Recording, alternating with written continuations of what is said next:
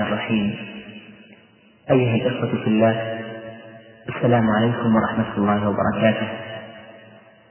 الحمد لله حمد الشاكرين والشكر له شكر الحامدين والصلاة والسلام على رسوله الأمين وعلى آله وصحابته أجمعين والتابعين لهم بإحسان إلى يوم الدين وسلم تسليما كثيرا.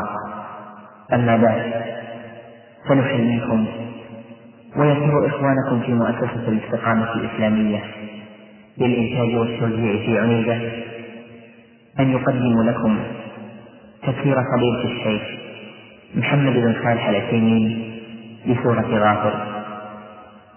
وقد بدأ الشيخ حفظه الله بهذا التفسير في الرابع عشر من شهر صفر سنة أربع عشرة وأربعمائة وألف من الهجرة. والآن أيها الإخوة مع الشريط الأول من تفسير سورة غافر الحمد لله. نعم. أعوذ بالله من الشيطان الرجيم.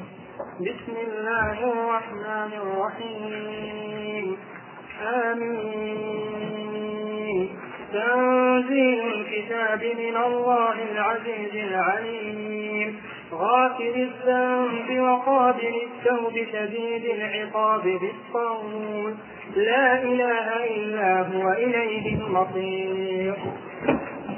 ما يجادل في آيات الله إلا الذين كفروا. فلا يغرك تقلبهم في البلاد. بسم الله الرحمن الرحيم. الحمد لله رب العالمين وصلى الله وسلم على نبينا محمد وعلى آله وأصحابه ومن تبعهم بإحسان إلى يوم الدين. إيه.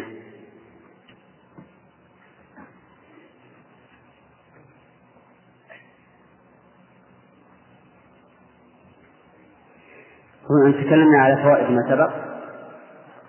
عن هنا؟ قال الله تبارك وتعالى بسم الله الرحمن الرحيم. البسملة آية من كتاب الله عز وجل مستقلة ليست من السورة التي قبلها ولا من السورة التي بعدها ولكنها ولكن يؤتى بها في ابتداء السور إلا سورة واحدة وهي سورة براءة فإنه لم يرد عن النبي صلى الله عليه وآله وسلم أنه جعل فيها بسملة ولهذا تركها الصحابة. رضي الله عنهم بدون بسملة لعدم ثبوت ذلك عن رسول الله صلى الله عليه وآله وسلم. وأما ما قيل إنها تركت بلا بسملة لأنها نزلت بالسيف فإنه قول باطل. ليس هذا هو السبب. والسيف إذا كان رحمة فإنه غنيمة. ومعلوم أن السيف على الكفار رحمة. يقصد به إعلاء كلمة الله عز وجل. ثم البسملة كما تشاهدون جملة ليس فيها فعل ولا اسم فاعل لكنها جار ومجرور ومضاف ومضاف إليه وصفة وموصوف جار ومجرور ومضاف ومضاف إليه وصفة وموصوف الجار هو الباء والمجرور اسم. والمضاف اسم والمضاف إليه لفظ الجلالة وموصوف وهو الله وصفة وهو الرحمن الرحيم. فأين المتعلق؟ لأنه لا بد لكل جار ومجرور أو ظرف لا بد له من متعلق. كما قال الناظم ناظم ناظم الجمل. أنشدنا.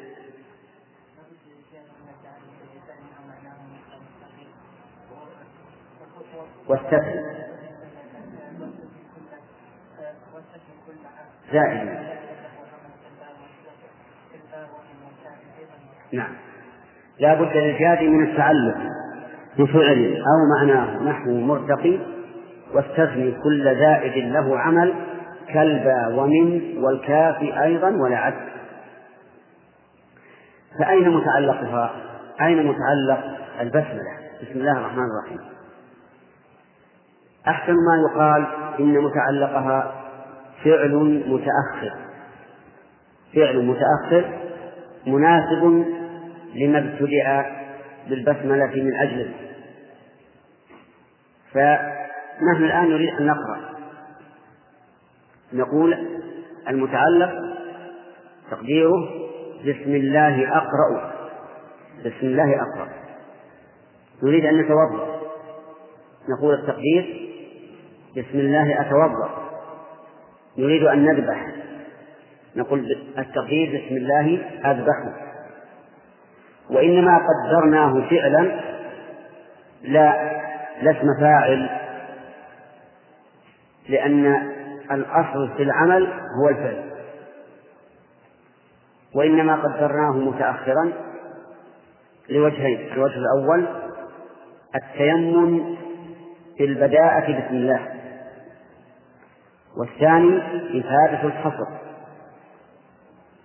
لأنك إذا أخرت العامل وقدمت المعمول كان ذلك دليلا على الحصر. إذ أن القاعدة المعروفة في البلاغة هي أن التقديم ما حقه التأخير يفيد الحصر. وإنما قدرناه مناسبا لما ابتدأ به لأنه أدل على المقصود. أدل على المقصود. فمثلا لو قلت إن التقدير بسم الله أبتدئ. صح لكن أبتدئ بأي شيء؟ فإذا كنا نقدره فعلا خاصا مناسبا لما ابتدأ به صار ذلك أدل على المقصود. ومعلوم أن ما كان أدل على المقصود كان أبين في المراد. هذا هو إعراب هذه البسملة. أما معناها فإن اسم مفرد مضاف. وكل مفرد مضاف فإنه للعموم. أرأيتم قول الله تعالى وإن تعدوا نعمة الله لا تحصوها فإن نعمة مفرد مضاف لكن ليست نعمة واحدة. لأنها لأن النعمة الواحدة تحصى لكنها نعم كثيرة فتشمل كل ما أنعم الله به على العبد. إذا كان المفرد المضاف يفيد العموم. فما معنى قولنا بسم الله الرحمن الرحيم؟ معناها بكل اسم من أسماء الله أفعل كذا وكذا. بكل اسم. فتكون أنت الآن مستعينا بكل اسم من أسماء الله على هذه على هذا الفعل الذي بسملت من أجله. وأما اسم فقيل إنه مشتق من السمو وهو الارتفاع وذلك لأن الاسم يرفع المسمى ويبين وقيل إنه. إنه مشتق من السمة وهي العلامة قال الله تعالى سيماهم في وجوههم أي علامتهم في وجوههم وأيا كان فالاسم يعين مسماه ويميزه من غيره. وأسماء الله سبحانه وتعالى كما مر علينا في التوحيد غير محصورة بعدد. كما جاء في الحديث الصحيح أسألك بكل اسم ولك سميت به نفسك أو أنزلته في كتابك أو علمته أحد من خلقك أو استأثرت به في علم الغيب عندك. وأما الله فهو علم على الذات المقدسة العلية وهو الله سبحانه وتعالى. قال قال النحويون وهو أعرف المعارف. أعرف المعارف هذا هذا هذا العلم. وقد رتبوا المعارف كما تعرفون لأن أعرفها الضمير ثم الأعلام. لكن هذا العلم هو أعرفها إذ لا تحتمل المشاركة فيه. لا تحتمل إذ لا تحتمل المشاركة فيه وغيره من الأعلام من المعارف يمكن المشاركة فيه. وأما قول الرحمن فهو اسم من أسماء الله دال على الرحمة الواسعة. والرحيم اسم من أسماء الله دال على الرحمة التي تقع بالفعل فالرحمن للوصف والرحيم للفعل يعني أنه رحمن يرحم. وبذلك تبين فائدة الجمع بينهما. فإن فائدة الجمع بينهما هو الدلالة على أن رحمة الله واسعة وذلك في قوله إيش؟ الرحمن. لأن فعلان يدل على الامتلاء والسعة كما تقول شبعان وريان وما أشبهه. وأما الرحيم فهو باعتبار الفعل أي إيصال الرحمة إلى من قدر الله أن يرحمه والبسملة لها أحكام. منها أنها تكون أحيانا شرطا في الحل كالتثنية على الذبيحة. فإن التثنية على الذبيحة شرط لحلها. حتى إنه لو ترك التثنية ولو نسيانا لم تحل الذبيحة. وقد تكون واجبة لا شرطا كما في الوضوء عند بعض العلماء. فإن التثنية في الوضوء واجبة ولكن ولكنها ليست شرطا للصحة. إذ لو تركها نسيانا صح وضوءه.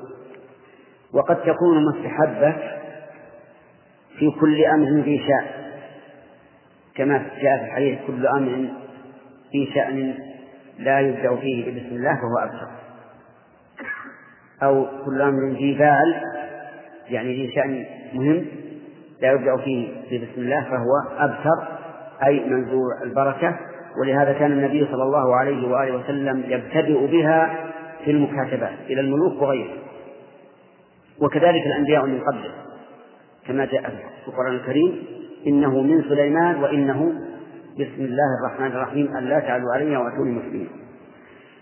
ثم قال الله تبارك وتعالى حامين هذه كلمة مكونة من حرفين مهملين. هجائيين. الحاء والميم. ولهذا ننطق بها باسمهما. لا بأصلهما. فلا نقول حم بل نقول حاء ميم باسمهما. فهما إذن حرفان مهملان هجائيان. يتركب منهما كلام الناس فهل لهذين لهذين الحرفين معنى؟ يقول المؤلف الله أعلم بمراده به. يعني ما ما ندري ماذا أراد. هل أراد إثبات معنى؟ أم لم يرد إثبات معنى؟ وهل أراد معنى معينا؟ أم ماذا المهم أننا نفوض. فموقفنا من هذا التفويض كغير ذلك كغيره من الحروف الهجائية التي ابتدأت فيها بعض الصور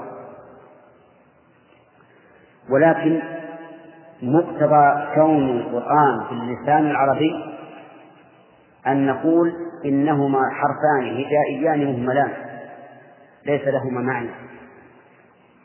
يعني نجزم بأنه لا معنى له لأن القرآن نزل باللغة العربية واللغة رحمه الله واللغة العربية لا تجعل للحروف الهجائية معنى.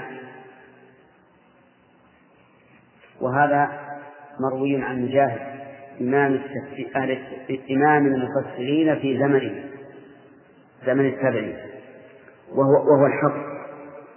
لأن الله تعالى قال نزل به الروح الأمين على قلبك لتكون من المنذرين بلسان عربي مبين. فإن قال قائل يرد على هذا القول أن في القرآن ما ليس له معنى وليس له فائدة وإنما هو حروف مقطعة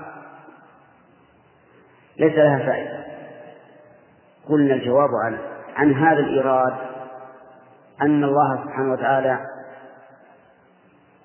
تكلم بذلك لمغزى لا لمعنى أي لحكمة بالغة وهي أن هذا القرآن الذي أعجزكم أيها البلغاء من العرب لم يكن أتى بشيء جديد من حروف بل أتى بالحروف الذي تركبون منها كلامه ومع ذلك أعجزكم. عجزتم عن صف الحروف حتى تكون مثل القرآن. عن صف الحروف حتى تكون مثل القرآن. فإذا كنتم عجزتم عن ذلك فعجزكم عن معنى هذه الكلمات من باب من باب أولى وهذا الذي ذكره الزمخشري في تفسيره وارتضاه شيخ الإسلام ابن تيمية رحمه الله وذكره أيضا إما ابتداء أو تقليدا. المهم أن هذا هو الصواب عند المحققين وهو أن الله تعالى أنزلها لتمام التحدي لهؤلاء البلغاء الذين عجزوا أن يأتوا بمثل القرآن أو بمثل بعضه وأيدوا قولهم هذا بأن الله تعالى لم يبتدئ سورة بحروف هجائية إلا ذكر بعدها القرآن إلا نادرا ثم قال ثم قال الله عز وجل تنزيل الكتاب القرآن. يعني مراد الكتاب هنا القرآن. مع أن الكتاب اسم جنس يحتمل أن تكون فيه ال للجنس فيشمل كل كتاب. ولكن الظاهر ما ذهب إليه المؤلف. لأن المقصود بذلك تقرير كون هذا القرآن الذي نزل على المكذبين من عند الله عز وجل. وقوله مبتدأ يريد قوله تنزيل أي أنها مبتدأ والمبتدأ يحتاج إلى خبر والخبر قوله من الله. ولهذا قال المفسر من الله خبره تنزيل الكتاب من الله لا من غيره العزيز قال في ملكه إيش بعده؟ العليم بخلقه العزيز ذو العزة وقد سبق أن عزة الله تنقسم إلى لا إلى كم؟ ثلاث أقسام عزة القدر وعزة القهر وعزة الامتناع. وهو كذلك في كل موضع جاء العزيز فهذا هو معناه. أي أنه ذو عزة والعزة ثلاث أقسام عزة القدر وعزة القهر وعزة الامتناع. أما عزة القدر فمعناها أنه ذو شرف وسيادة وأما عزة القهر فمعناها أنه ذو غلبة وسلطان. وأما عزة الامتناع فمعناه أنه ذو امتناع عن كل نقص وعيب. وقد سبق الاستشهاد على هذه المعاني الثلاثة وبيان وبيان اشتقاقها. فيكون قول المؤلف العزيز في ملكه فيه قصور لأنه جعله بمعنى الغالب فقط والصواب ما ذكرنا لكم. العليم قال بخلقه والعليم أي ذو العلم وعلم الله سبحانه وتعالى ليس بمحدود لا أولا ولا آخر آخرا ولا مقدارا. علم الله تعالى واسع شامل لكل شيء. علم الله تعالى أزلي أي لن يسبقه جهل. علم الله تعالى أبدي أي لا يلحقه نسيان. فصار علم الله تعالى واسع شامل زمنا وكيفا أي زمنا أي في المستقبل وفي الماضي وكيفا أي أنه شامل لكل لكل ما من شأنه أن يعلم. غافر الذنب للمؤمنين وقابل التوب لهم. شديد العقاب للكافرين. قوله غافر الذنب الغفر هو الستر مع الوقاية. ومنه المغفر ما يوضع على الرأس عند الحرب لاتقاء السهام. وكما ترون أن المغفر ساتر فهو جامع بين الستر والوقاية. والذنب المعصية. يقال أذنب الرجل إذا أصغر ومعنى غافر الذنب أي ساتره المتجاوز عنه وقول المؤلف للمؤمنين فيه نظر واضح لأن مغفرة الذنب شامل للمؤمنين وغير المؤمنين. قال الله تبارك وتعالى قل للذين كفروا إيش؟ إن ينتهوا يغفر لهم ما قد سلف فهو غافر الذنب. لكل من تاب إلى الله وقبل المغفرة ونعم وسأل المغفرة. وقابل التوب قابله معناها أن من تاب إلى الله قبل الله توبته. والتوب بمعنى الرجوع إلى الله. عز وجل من معصيته إلى طاعته. وقال المؤلف لهم لمن؟ للمؤمنين. وهذا أيضا ليس بصحيح. فالتوبة مقبولة من المؤمنين والكافرين. قال الله تبارك وتعالى المشركين فإن تابوا وأقاموا الصلاة وآتوا الزكاة فإخوانكم في الدين. وقال تعالى إنما التوبة للذين يعملون السوء بجهالة ثم يتوبون من قريب فأولئك يتوب الله عليهم وكان الله غفورا رحيما وكان الله عليما حكيما. وليست التوبة للذين يعملون السيئات حتى إذا حضر أحدهم الموت قال إني تبت الآن ولا الذين يموتون وهم كفار. قال يموتون وهم كفار. إذا لو تابوا قبل ذلك إيه؟ لقبلت. فتبين بهذا أن ما ذهب إليه المؤلف رحمه الله من تخصيص ذلك بالمؤمنين يعتبر قصورا طيب. قال مصدر أيهما؟ قابل أو الثوب قابل فاعل إذا فالمصدر هو التوب نعم. شديد العقاب للكافرين المؤلف رحمه الله كأنه خص الأول الغافر والقابل بالمؤمنين لقوله شديد العقاب. لأن شدة العقاب إنما هي للكافرين. ولكن في هذا نظرا. لأن المقصود هنا ذكر وصف الله عز وجل أو صفة الله سبحانه وتعالى. أنه جمع بين الفضل والعدل.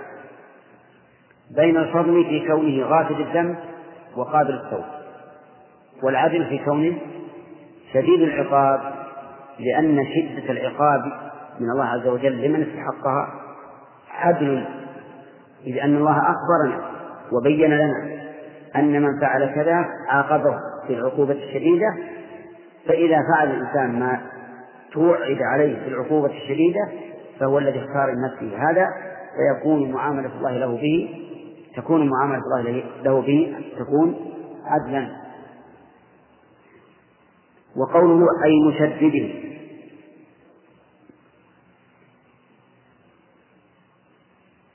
انتبهوا لهذا التفسير أي مشدده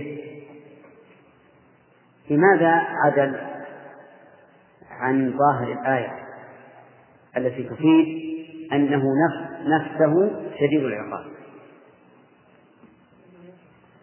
نعم لأنهم ينفون الصفات. الأشاعرة والتشديد فعل زائل عن الله عز وجل. فلننظر الآن على كلام المؤلف تكون شديد بمعنى مشدد. ولنا أن نطالب فنقول هل فعيل تأتي بمعنى مفعل؟ الجواب نعم تأتي فعيل بمعنى مفعل كقول الشاعر أمن ريحانة الداعي السميع السميع السميع يؤرقني وأصحابي هجور أن الريحانة الداعي السميع يؤرقني وأصحابي هجور السميع هنا بمعنى المسمع. الداعي الذي يسمعه يؤرقني فلا أنام وأصحابي هجوع نائمون. فمن حيث اللفظ لا اعتراض على المؤلف. أي من حيث جعل جعله.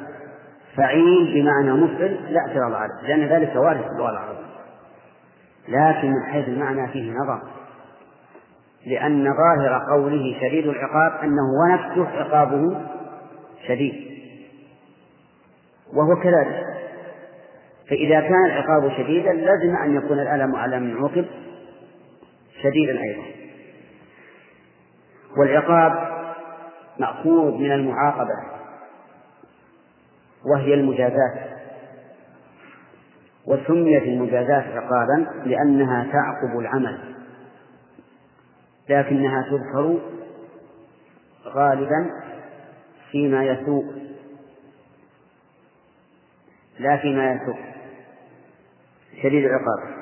بالطول لا إله إلا هو العزيز الحكيم. لا إله إلا هو إليه المصير. ذي بمعنى صاحب. وهي مجرورة. بالياء نيابة عن الكسرة لأنها من الأسماء إيه؟ الخمسة والطول يقول أي الإنعام الواسع. أي الإنعام الواسع هذا الطول قال الله تبارك وتعالى ومن لم يستطع منكم طولا أن ينجح المحصنات المؤمنات إلى آخره. فالطول هو الغنى الواسع. ومن تمام الغنى أن يكون منعما. والله سبحانه وتعالى منعم واسع الغنى. بالطول قال وهو موصوف على الدوام بكل من هذه الصفات فإضافة المشتق منها للتعريف كالأخيرة. عندنا في عدة صفات. غافل الذنب وقابل التوب. شديد العقاب بالطوب كم هذه؟ هذه أربعة الأخيرة غير مشتقة. فإن ذي بمعنى صاحب غير مشتقة لكنها مؤولة بمشتق. أما ما قبلها شديد العقاب قابل التوب غافل الذنب فهي مشتقة. وجعل المؤلف رحمه الله هذه الصفات لا يراد بها إثبات المعنى المشتق منه ولكنها للتعريف فقط. ولا يخفى ما في هذا الكلام من القصور التام. كيف نجعله مشتق لمجرد التعريف؟ كيف نقول غافل الذنب؟ المراد في ذلك التعريف بالله عز وجل لا أنه غافل ولا أنه قابل ولا أنه شديد العقاب. فهو قاصر جدا ولا يصح أن نفسر كلام الله تعالى بهذا الكلام. بل نقول غافر مشتق من الغفر وهو صفة مقصودة. ليس المقصود بهذا التعريف. وكذلك نقول فيه قابل السوء وفيه شديد العقاب. وقول المؤلف موصوف على الدوام بكل من هذه الصفات. قال ذلك هربا من إثبات صفات الأفعال. انتبه. لأنك إذا قلت غافر بمعنى يغفر صارت صفة فعل يتعلق بالمشيئة. وعند الأشاعرة وغيرهم من المتكلمين يمتنع أن يوصف الله تعالى بوصف هو فعل. لا يمكن. لماذا؟ قالوا لأن الفعل يدل على الحدوث. والحدوث والحدوث لا يكون في القديم. لا يكون الحدوث إلا بحادث وقد سبق لنا بيان بطلان هذا القول. فالصواب إذا أن غاب وقابل صفتان من صفات الأفعال. وأما شديد العقاب فهي أيضا صفة من صفات الأفعال لأن التقدير عقابه شديد فهو من باب إضافة الصفة إلى آه، نعم من باب إضافة الصفة إلى موصوفها أي أن عقابه شديد فتكون كما سبق من الصفات الفعلية. وأما بالقول فإذا قلنا إن معناه ذي الغنى الواسع فهي من صفات الذات وإذا قلنا إنها بمعنى الإنعام الواسع فهي من صفات الأفعال. إليه المصير المرجع. الجملة خبرية مكونة من مبتدأ وخبر والخبر فيها مقدم أو مؤخر. مقدم سعيد. وإذا قدم الخبر أفاد. أفاد التخصيص والحصر. إليه أي إلى الله وحده. المصير المرجع. وهل المراد بقوله إليه المصير؟ أي المرجع في كل شيء أو إليه المصير بعد الموت؟ الجواب إليه المصير في كل شيء. فإليه المرجع في الحكم بين الناس. إليه المرجع في تدبير الأمور. إليه المرجع بعد الموت. إليه المرجع في كل شيء. هو الأول والآخر والظاهر والباطن وهو بكل شيء عليم. ونؤجل الكلام على فوائد الآية إلى غد إن شاء الله تعالى. نعم. ها؟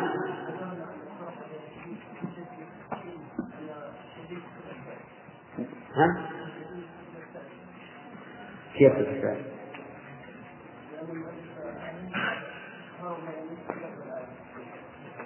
لا هي صفة لفعله ما هي صفة فعل صفة لفعل الله يعني نفس العقاب شديد وهو جعله مشدد شيئا منفصلا عن الله عز وجل. نعم.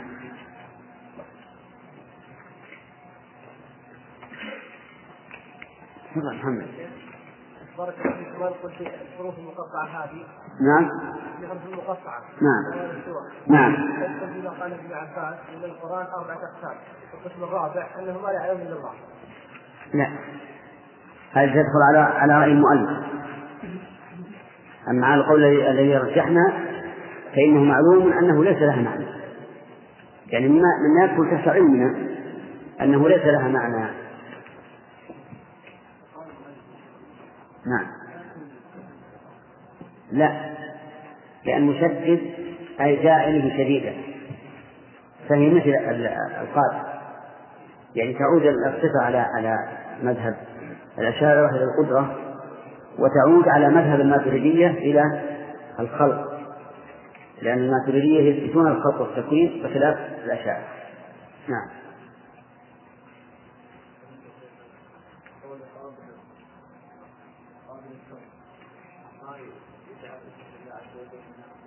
لا. هذه أوصاف. وغافلة وصف. ولهذا جاءت باسم فاعل وجاء الغفور الذي هو اسمه على صراط المبالغة نعم.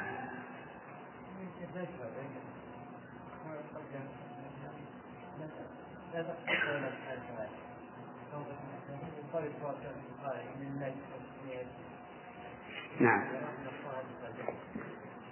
اي نعم. سمعتم السؤال؟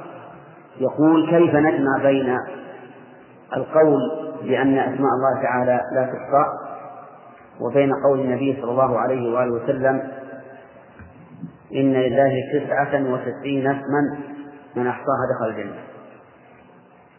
والجواب عن ذلك أن نقول الجواب عن ذلك ولا على ذلك. نعم. على إذا كان السائل مستفهما فقل الجواب على ذلك. وإذا كان موردا أي مناقضا فقل الجواب عن ذلك. ولهذا يكون الجواب عن ذلك في مقام الرد على من اعترض عليه. والجواب على ذلك في جواب من استرشد. فالآن هل نقول بالنسبة لسؤال الأخ الجواب على ذلك أو عن ذلك؟ على ذلك. نعم إحسانا. إيش؟ إحسانا للظن ولا لو جاء واحد يعترض قلنا الجواب عن ذلك. أما الآن فنقول الجواب على ذلك أن كلام النبي صلى الله عليه وسلم ككلام الله لا يتناقض أبدا. فإذا كان قد ثبت عنه أنه قال أو استأثرت به في علم الغيب عندك علمنا أن من أسماء الله ما لا يمكن الوصول إليه. ولا يمكن إدراكه لأن ما استأثر الله به لا يمكن أن نعلمه. فحينئذ يتعين أن نقول إن معنى قوله إن لله تسعة وتسعين اسما من أحصاها الجنة أي من أسمائه تسعة وتسعين من أحصاها دخل الجنة فتكون جملة من أحصاها وصفا لكلمة اسما وليست جملة مستقلة مستأنفة. تكون معنى إن لله تسعة وتسعين اسما موصوفة بأن من أحصاها دخل الجنة وله أسماء أخرى لكن اختر منها تسعة وتسعين فإذا أحصيتها دخلت الجنة وما معنى إحصائها؟ هل معناه أن تقرأها لفظا؟ لا إحصاؤها هو معرفتها لفظا ومعنى والتعبد لله بمقتضاها أي معرفة لفظها ومعناها والتعبد لله تعالى بمقتضاها نعم. العقاب منه عقاب الله منه النار وهي كأنها هي التي وصفت بالشجاع وكيف وصفنا بها الله سبحانه وتعالى؟ هو نفس شيء العقاب. أنا مثلا إذا قلت فلان قوي الضرب يعني ضربه هو الواقع منه قوي. العقاب الواقع منه شديد. الموصوف الله عز وجل شدة عقابه هو. أما المعاقب به فهذا شيء آخر. عندنا عقاب ومعاقب به ومعاقب وارد عليه العقاب. فإذا عاقبت شخصا بالضرب فهذا هذا الضرب معاقب به. وأما ضرب الضارب فهو وصفه. وصفه الذي هو عقاب. انتهى. طيب. نعم. بسم الله أعوذ بالله من الشيطان الرجيم بسم الله الرحمن الرحيم. آمين. تنزيل الكتاب من الله العزيز العليم. غافر الذنب وقابل التوب شديد العقاب بالقول لا إله إلا هو إليه المصير. ما يجادل في آيات الله إلا الذين كفروا. فلا يغرك تقلبهم في البلاد. كذبت قبلهم قوم نوح والأحزاب من بعدهم. وهمت كل أمة برسولهم ليأخذوه وجادلوا بالباطل ليدحضوا به الحق فأخذتهم فكيف كان عقاب؟ وكذلك حقت كلمة ربك على الذين كفروا أنهم أصحاب النار.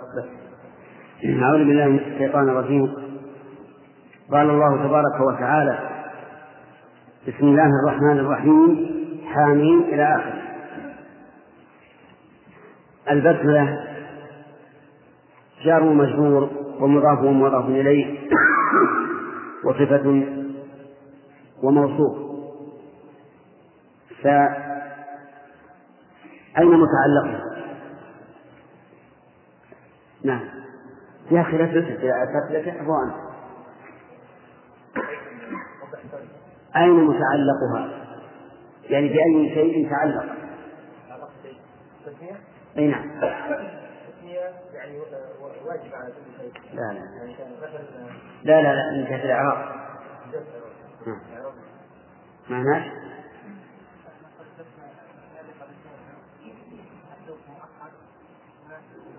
نعم. متعلقة بفعل محذوف مؤخر مناسب للمقام. طيب الآن إذا كنت أريد أن أقرأ فكيف تقدر هذا المحذوف؟ بسم الله أقرأ أحسنت. في القرآن الكريم اقرأ باسم ربك. اقرأ باسم ربك. فأتى بإقرأ. طيب. الذين قدروا ابتداء أبتدئ. هل تقديرهم صحيح أو مرجوح؟ لماذا؟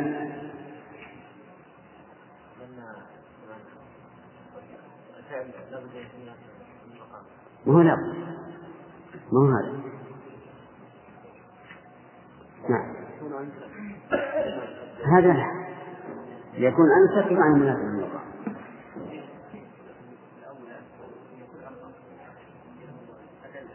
تمام. تقديرهم صحيح لكن كون الفعل مناسبا أدل على المقصود. يعني إذا قلت أبتدئ بأي شيء. لكن إذا قدرته أقرأ أتوضأ أغتسل وما أشبه ذلك صار أدل على المقصود فيه أيضا وجه آخر تبين وهو أنك إذا قلت بسم الله أبتدئ صارت البسملة على الابتداء فقط. إذا قلت بسم الله أقرأ صارت البسملة على كل فعل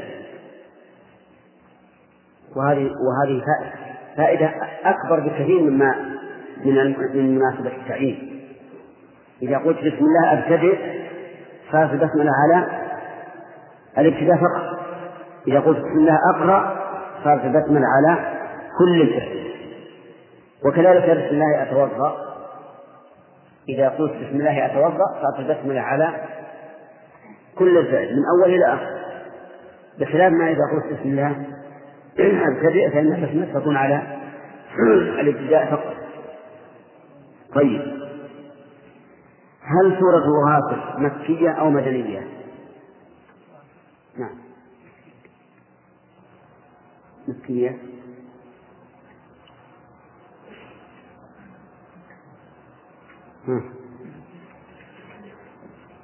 من يعرف؟ مكية سورة غافر؟ نعم.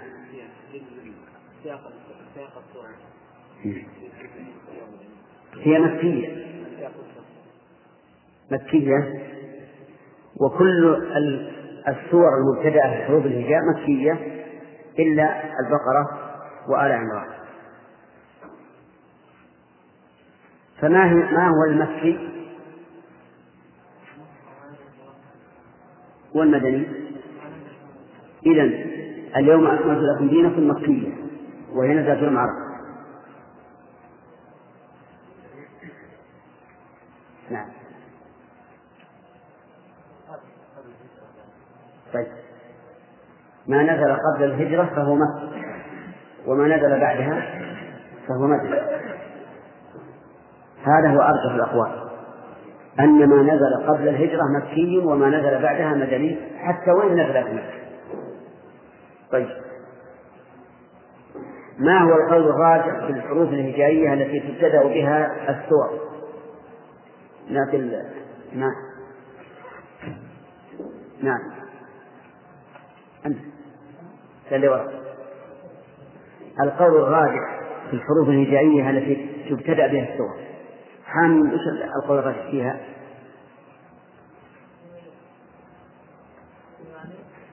اي تمام. قال المؤلف الله أعلم بمراده بها لكن ماذا ما قلنا نحن إنه أرجح؟